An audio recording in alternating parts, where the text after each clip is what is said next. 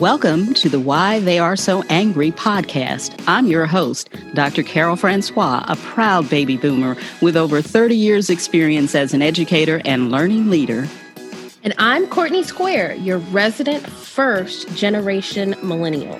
Join us as we present an unvarnished look at systemic racism in America throughout history and up to modern times. We invite you to pull up a chair, put in your earbuds, and allow us to enlighten, educate, and explore the real reasons why Black African Americans are so angry. Because until you know the whole history, it isn't American history at all.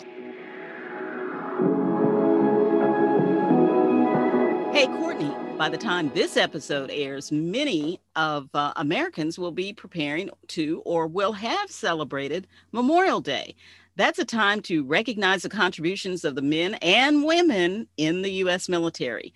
And also, we can't forget that it was also on Memorial Day 2020 when George Floyd was murdered. So we lift up his memory as well.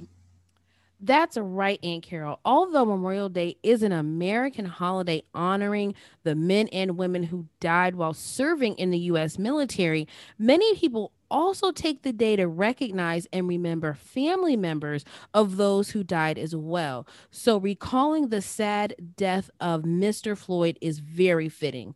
It's also fitting that we recall the contributions and sacrifices women have made through military service. Women have been a part of the American Armed Services since the American Revolution all the way up to this very day. Yes, yes. Stories about women, especially Black African American women in the military before World War II, are rare. But women have served as soldiers, spies, and military personnel for the entire history of this country. In fact, I recently ran across uh, the name of a woman, Kathy Williams, who has a fascinating story. Williams served as Private William Cathay from 1866 to 1868 with the famed Buffalo Soldiers. You know, uh, you remember them, Courtney, they're that Black African American military unit that patrolled the 900 mile Santa Fe Trail. She served in Company A, 38th U.S. Infantry one of the six Black units formed following the Civil War. And she is the only known Black African American woman to have served as a Buffalo soldier in the Indian Wars. Wow, what a woman. That just goes to show you that our foremothers were even fearless in the face of war. Well, they were. They were indeed. But just like the history of women in the military goes all the way back to colonial times, so does the history of systemic racism in the military. In 2002, the Directorate of Research, Defense, and Equal Opportunity Management Institute published a research report titled Historical Overview of Racism in the Military. The purpose of the overview was to give a historical context of overt racist and discriminatory practices and policies in the U.S. military and how these dynamics and policies were perpetuated within the armed services and how military leadership has been involved in racism and discrimination information. Now, in light of George Floyd's death in 2020, roll things forward, the military has again undertaken studies like this to examine systemic racism in the ranks. So, the problem of systemic racism isn't anything new, and the intersection of race and gender, gender makes the problem even more difficult for women in the military. You're right, Aunt Carol. But can you give us some information and background on how the armed services started to become integrated for both African American men and women so we can get a bigger picture? Certainly, certainly. Uh, it was in 1948 that President Harry Truman desegregated the armed forces. He did that with an executive order. And then General Eisenhower persuaded Congress to pass the Women's Armed Service Integration Act, which reestablished the Women's Army Corps as a permanent part of the Army.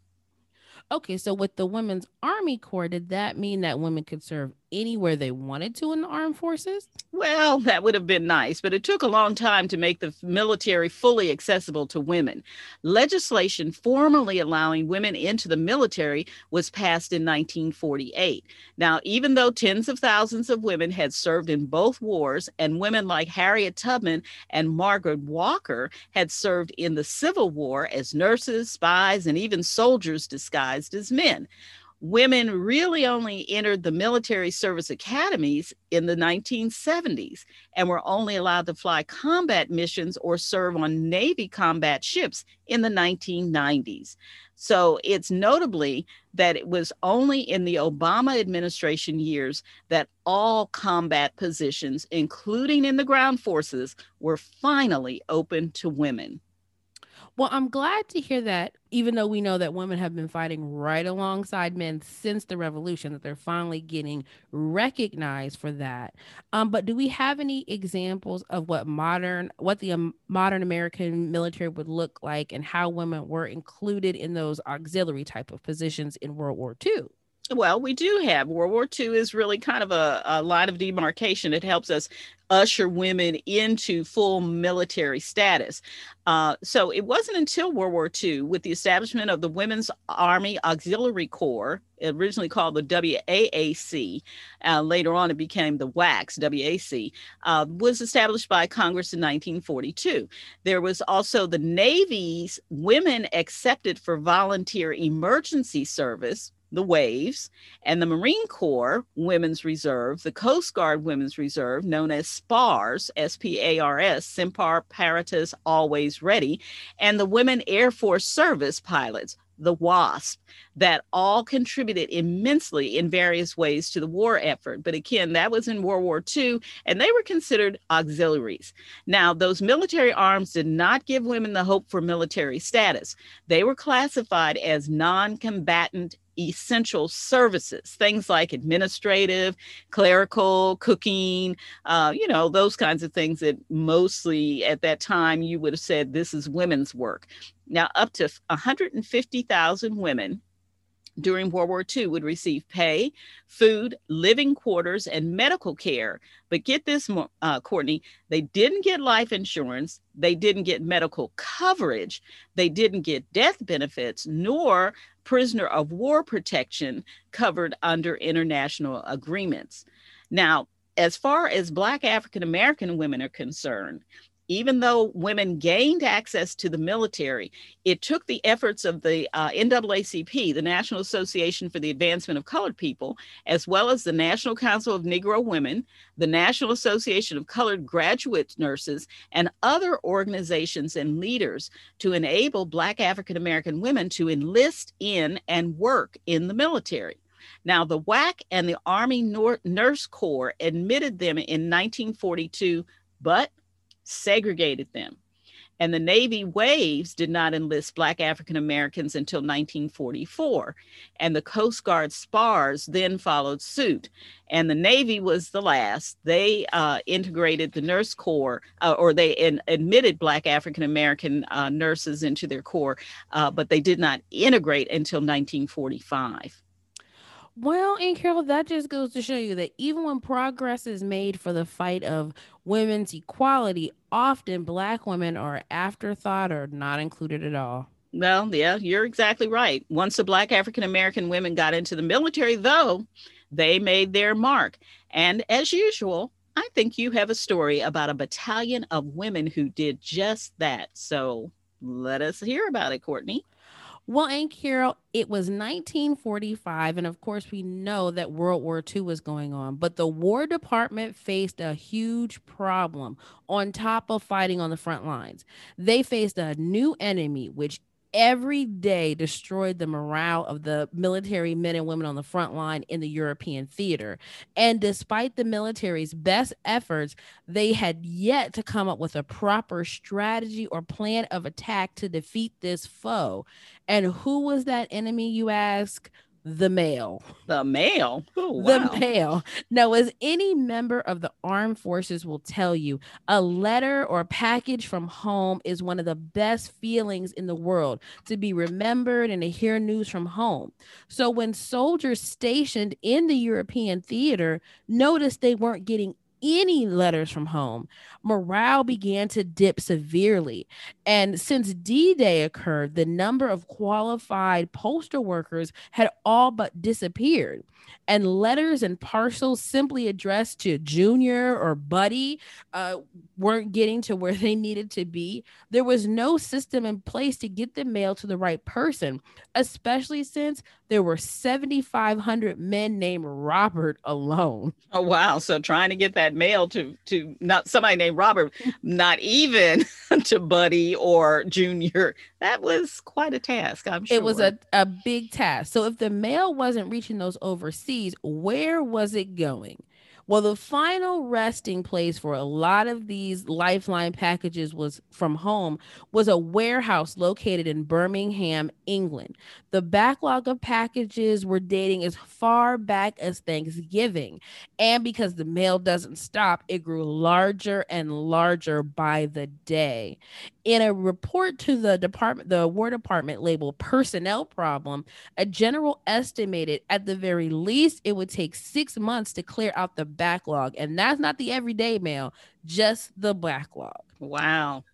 Now, like you stated earlier in Carol, the Women's Army Corps or the WAC had just allowed African American women to join them in 1942 in a segregated fashion, but they were not being utilized like the their white female car- counterparts. They received the same 6 weeks of basic training and some specialist training, but those jobs that were menial tasks that were cooks and janitors, not even administrative staff always seemed to land on the African American uh, uh, female soldiers that were being brought in through the WACs. Now, these recruits were college graduates, high school graduates, women that worked in the professional world. So they knew when they saw their white female counterparts going over to seas and doing administrative jobs, they were not being utilized to the best of their ability. So there we have it, systemic racism. They're ba- they have the same qualifications, abilities, and so on as their white counterparts, but they didn't get to uh, flex their intellect or their skills. Exactly. But they had two very powerful allies, one being First Lady Eleanor Roosevelt and Mary McLeod Bethune, who stepped up for them along with those other African American uh, societies and groups that you spoke about earlier. So we have two problems here African American women in not being utilized and the mail. So what do we do? The War Department finally acquiesced and formed the six the 688th Central Postal Directory Battalion. Nicknamed the 6888, it boasted 824 enlisted personnel, 31 officers, all African American women drawn from the WACs, the Arms, Ser- Army Services Forces, and the other groups that you listed earlier as well. So they all pulled them together. The ladies will be led by Major, and she later will be Lieutenant Colonel Charity Edna Adams Early when she got married, and they would be sent to Fort Oglethorpe, uh, Georgia for training. Now, these ladies would be taught to identify enemy army aircrafts, ships. They would learn how to use weapons, climb ropes uh, to board and evacuate ships. And they also ran large, long marches carrying large rucksacks. Now, by February 14th, 1945, they arrived. Uh, the first portion of their battalion arrived in Birmingham, England, and it was a rough go at it because they ran into some U boats and there was a, a scary time there. But once they landed in England, they began to, to set up shop, and 50 days later, the other half of the battalion came. Now, their first task was a little bit flowery. It was throwing a parade for Lieutenant General John C.H. Lee. And the citizens came out for the parade and were very enthralled. But once the parade was over, they came face to face with their true task the mail warehouse. Oh, wow. So the parade was kind of like a sugar coating before they hit the real deal. Exactly. Now, this massive warehouse had blacked out windows, which was a safety measure to prevent being bombed at night by air raids. But to add to its amenities, it had no heat and the ladies would have roommates. The rats, rodents, and roaches uh, had started to eat the, the treats from home. So, to keep warm, the ladies would wear coats and long johns. They'd beat off what they could from the animals, but they dug in. Now, despite these dire conditions, these ladies knew that failure was not an option.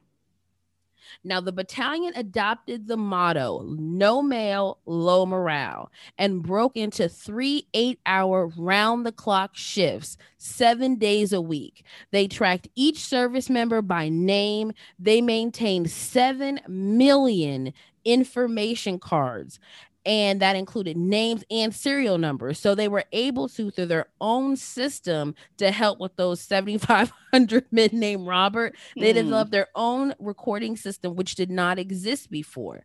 They turned chaos into an organized system. They use their professional skills and the skills from the military to handle mail that other postal units deemed undeliverable, making sure that that mail was sent to the right person.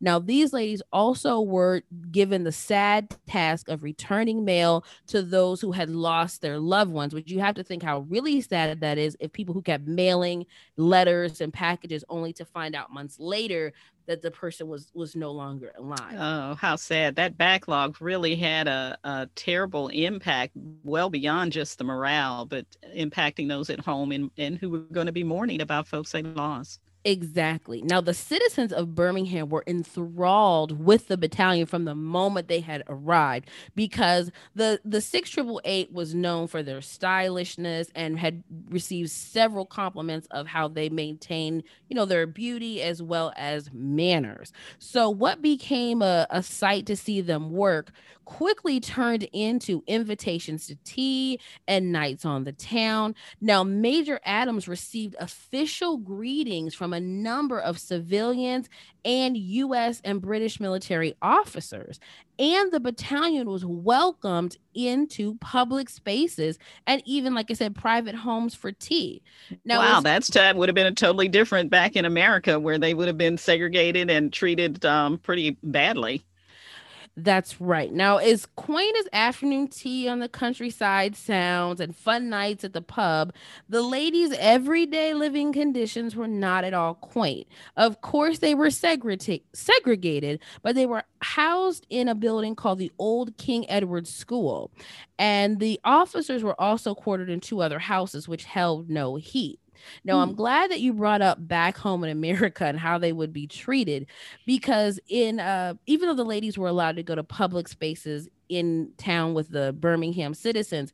The clubs and uh, hotels put up by the Red Cross, the American Red Cross, did not allow the ladies to attend.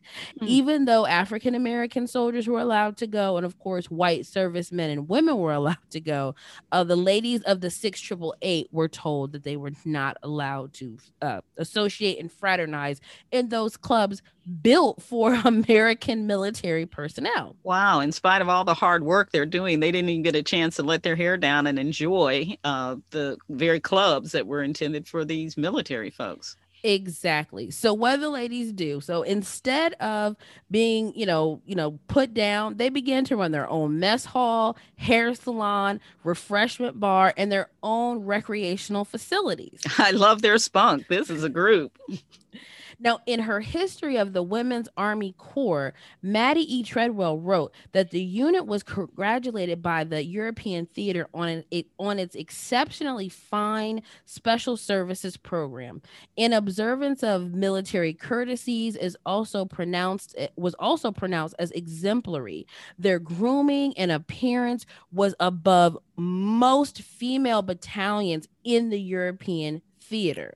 But as the saying goes, haters are going to hate. And despite their exemplary service and manners and hard work, mysteriously, the unit often received unsatisfactory marks when being reviewed or, or inspected by certain male commanding officers, hmm. white male commanding officers. Hmm. Hmm. Now, in a famous exchange, when a male general came to inspect the unit, Major Adams would not allow him to enter the private bedrooms of women who were sleeping. The general began to berate her after collecting and, and presenting those who were available for inspection. She tried to explain, you know, why, you know, the shifts, all that. But then the general, in front of all of her soldiers, threatened her by saying that he would bring a white first lieutenant in to show her how to command a unit. And famously, and I think I might want this on a shirt, Major Adams replied, Over my dead body, sir. Well, she didn't forget to add the sir. Now that quote almost got her court-martialed, but after further discussion um, and with other uh, officers and higher ups, she, you know, was stayed from from that. But that's a, a quote that kind of sticks out. Now, the women of the 6888 found that they were the subject of hostility and rumors through their own uh, compatriots and, and members of the military. They would make up lies about the women, putting them in an unfavorable light. It seemed like both male, white, and black soldiers did not like the idea of the battalion being there. Hmm. Even though they were exemplary in all those ways and they wiped out the backlog, well, like you said, haters gonna hate. Now, despite the hate, despite the the bad conditions, the ladies were not deterred from their mission. What they had been told would take 6 months, they did it in 3. With their new tracking system, they created and processed an average of 65,000 pieces of mail per 8-hour shift. Mm. They all they achieved unprecedented unprecedented success and efficiency in solving a problem that the War Department at the start of the story thought was almost impossible to fix. And they would do that and more when they moved on to France off to France. My goodness. So they've they worked miracles in the UK and now they're about to ship out for France. Well, before they board, let's take a break and then come back to hear if they were successful in their next mission. Want to learn more about systemic racism? Or maybe you want to leave us a comment, rate our show, subscribe, get Watts' swag, or reach out to us on social media? Well, you can go to our website, www.podpage.com, Why Are They So Angry, and connect with Courtney and me. You can even sign up to take our course, Systemic Racism See It, Say It, Confront It. All that waiting for you at www.podpage.com. Why Are They So Angry? See you there. Well, Courtney, we're back. And when we left off, I think that very decorated and uh, exemplary battalion of the 6888 was about to head to France. They were. They were heading to Rouen, France. And when they arrived, they were greeted with the cheers of the citizens there. They were even marched into the town square where Joan of Arc uh, triumphed in her own battle. But they went right back to work because there was another backlog of mail. So they arrived on June 9th, 1945. And suddenly, remember those nasty rumors in England? Well, that kind of changed. Once they arrived in France, several servicemen from France and America and England had business in Rouen is when they found out these women were there. Okay. These beautiful, well mannered, uh, well dressed women, uh, they were followed, I guess. They were followed, and everyone wanted to take leave to Rouen, France. So the, the theme was I have business in Rouen. I guess they did. now, after getting to the unit, there were other issues with security. Now, the, the women's police, military police asked if the unit could be given firearms, and and they were denied. So, not to be deterred, once again, the ladies just trained themselves in jujitsu. All right, not to be deterred. I, am telling you, I love these women. This is amazing. Go, go on. I, I could just, I get a kick out of it. And it did really help keeping out unwanted uh, unwanted intruders and sadly uh, people throughout the town who were starving because they knew the mail was there so they had to keep them out as well but while they were in rouen the backlog there was two to three years but they enlisted the help of the locals and brought it down once again in not six months but three months again mm. uh, now this would be the only time they would experience a tragedy and a loss. Mm. Uh, PFC Mary J. Barlow and Dolores Brown uh, died from their injuries sustained in a Jeep accident on July 8th, 1945. And like you stated before, the women did not have life insurance or death benefits. So the ladies pooled their money together to bury their sisters in their battalion. Mm, wow. Talk about loyalty. Now, from Rouen, the, the mighty battalion headed to Paris, where now, when they were received in Paris, the accommodations were a lot more luxurious. They were welcome into hotels, but once again, they went to work, removed the backlog, and it finally got to the point where there was no backlog, and the women, sadly, due to the, what how the military felt, were no longer needed. Hmm. So in February 1946, the remainder, which had been dwindled down to about 300 women, returned to the United States and was disbanded. No fanfare, no congratulations, just thanks and goodbye. Wow, after all that service, losing two women, living in squalor, being segregated, having to learn jujitsu to, to defend themselves, and not only all of that, but also wiping out the backlog and getting that mail out so that morale could be lifted. No recognition. Nope. Now, of course, Major Adams, who was was promoted, she was promoted to lieutenant colonel. She stayed into the military, but the women would not be forgotten one of the most prominent public events honoring the 6888 uh, Central Postal Directory Battalion took place on February 25th, 2009. Again, at the Women in Military Service for America Memorial at the Arlington Cemetery. Hmm, At too bad, time, though. I mean, this is uh, years later, though. Um, many of those women had probably passed on. There were only three surviving members left.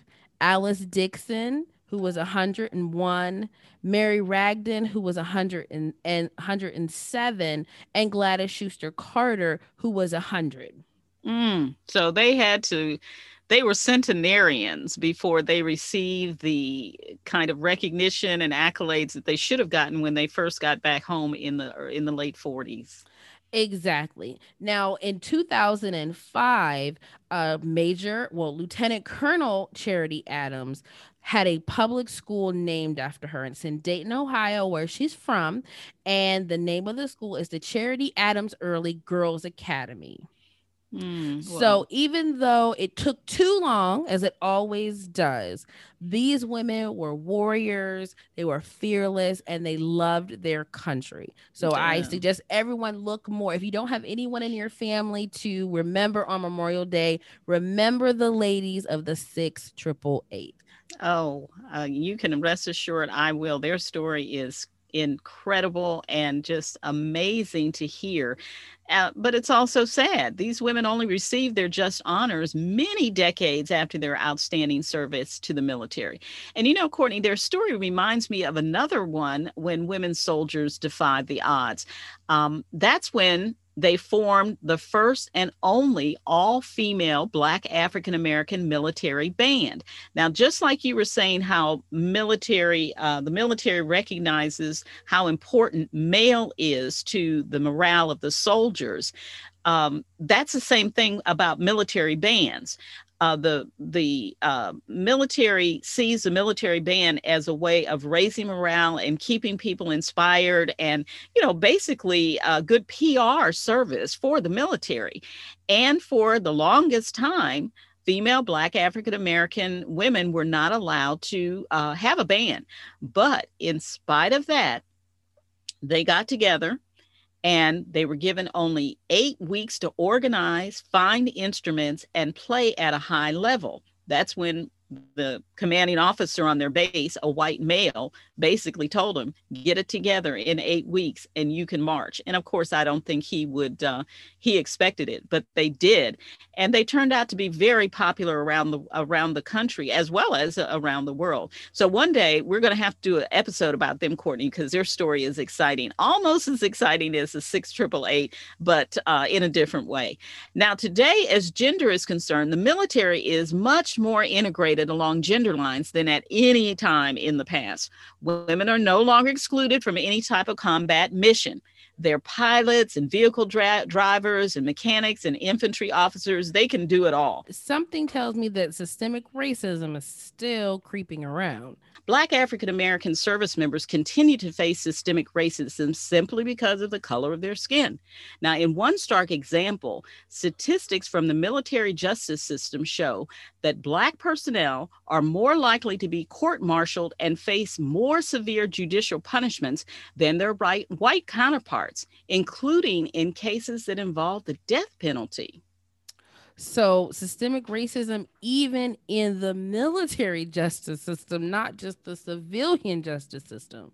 You have it right, my dear niece. We already talked about in one of our podcasts uh, the civilian justice system and how unfair it is to Black African Americans, but we see it in the military as well. Now, let's talk about how it manifests itself in more sut- subtler ways. Take, for example, the dismal number of Black African Americans who currently serve as the military's most senior leaders. Today, only two of the nation's 41 four star generals and admirals are Black African Americans, and that's actually down from six in 2014.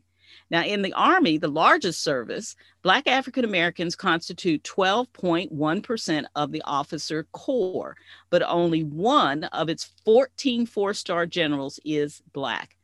Now, the Navy has no Black African American four star admirals, and the Marine Corps alone among the services has never had a uh, Black African American officer promoted to four star rank.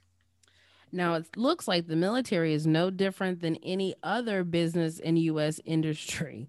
Now, let's talk about the prestigious combat formations like the Army Rangers and the Special Forces. Um, those groups that are you know lauded as heroes around the country and seen as you know special guys and gals who really do these uh, amazing secret undercover jobs those groups have actually become more and more white with very few Black people, Indigenous folks, people of color. They've developed reputations as having particularly racist attitudes. And because of that, they've driven even more Black African Americans away. Research has shown the ever increasing whiteness of these special operations units and the combat arm branches inevitably made them more attractive to the racist and white supremacist views. And some of these views have turned into behavior. Even as all the services emphasize that such be- behavior will not be tolerated, they still see it in these special units. For example, Surveys conducted by the Military Times show that the percentage of respondents who had seen examples of racism or white nationalism in the force grew from 23.1% in 2017 to 36.3% in 2019, and that the the uh, percentage of minority service members who had personally witnessed such examples grew from almost 42 to 46.7% during the same period of time. Now, the Department of Defense has actually prosecuted 21 criminal cases of white supremacist behavior during the past five years, though critics charge that far more needs to be done to eliminate white supremacist behavior from the force. Well, it seems like they're trying to root it out. And of course, I always have a comic book connection. but with racism in the military, Marvel Comics has reached out and asked certain military groups to stop using the symbol of the Punisher, Frank Castle, as a symbol, as a secret code of white supremacist groups in the military. The wow. Punisher does not like racism. Okay. Well, all right with the Punisher. Punisher. I like that. Now, even though the Punisher does not like racism, there's still a lot the military could be doing, even at the elite military training schools like West Point and the Coast Guard Academy. Here's an example. After becoming the first Black African American to be the top ranked cadet at West Point in 2018. Now, what an honor! What an honor. Army First Lieutenant Simone Askew said in a letter circulated online that she found a Photoshop picture of her slipped under her door with a monkey face over her own. Askew said after that incident, quote, more racist caricatures and comments continue to circulate online. One of the popular images even depicted me as Satan himself. So people who are supposed to be brave and can face that are online bullies. Not cool. Not cool at all. Not at all. And you know, it's a shame. She was named the top ranked cadet. Obviously, there was a lot of jealousy there, sexism and racism. Now, in another incident involving a female, Lieutenant Commander Kimberly Young McLear said she contemplated suicide in the weeks after announcing her intention to file a formal EO complaint at the Coast Guard Academy in 2016, where she was a professor. She alleged workplace bullying tied to her race, gender, and sexual orientation had happened. Now, young McLear said she was subjected to degrading comments for her work and was undermined, and her reputation was damaged.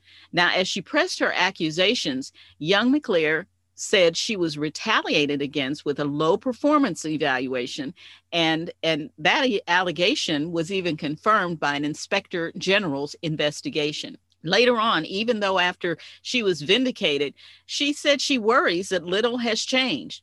According to McLear, quote, either people are too afraid to report because they don't trust the system because of real- retaliation, or if it is reported, it gets immediately swept under the rug. Wow, degrading a, per- a person's reputation, especially them being a female, that goes back to the six triple eight and their low uh, inspections and rumors about their reputations. Yep, the history is there, and we see it right up to the 21st century. Now, the abhorrent situations both of these women faced are only illustrative of what Black African American military uh, personnel say they face regularly. However, there is a bit of hope. The military may be in for some systemic change. Here are two examples. First, Lloyd J. Austin III is the first Black African American to serve as the 28th Secretary of Defense. He was sworn in on January 22, 2021. He's a graduate of the U.S. Military Academy at West Point, and he served 41 years in uniform, retiring as a four star Army general after three years as commander of U.S. Central Command. Now, Courtney, I think having a Black African American heading the defense arm of the U.S. government may mean he can bring a new perspective and approach to finding and hopefully extinguishing systemic racism in the military. Now, secondly, there is a new commission that was created to rename U.S. Army bases that had been named for Confederate leaders. Now, that commission has quietly undergone a major shakeup as the uh, Biden administration has replaced four last minute Trump appointees, and they have uh, uh, appointed a very diverse group to replace them. Defense Secretary Lloyd Austin, who I just spoke of, replaced the four appointees with New members are ex- who are expected to approach the task with a critical eye toward the past and emphasis on racial and ethnic diversity. Now, that eight member commission was formed last year after George Floyd's death brought attention to systemic racism in uh, America in general, and that caused the military to start doing some soul searching. Now, the new appointees include Michelle Howard, the first Black African American woman to command a U.S. Navy ship. And Secretary Austin also appointed a retired West Point historian who has compared the Confederacy to treason.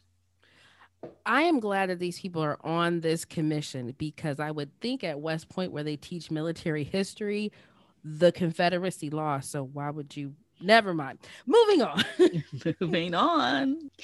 Well, Courtney, we've examined a lot. We've gone back in history all the way back to the Revolutionary War to talk about women involved in the military.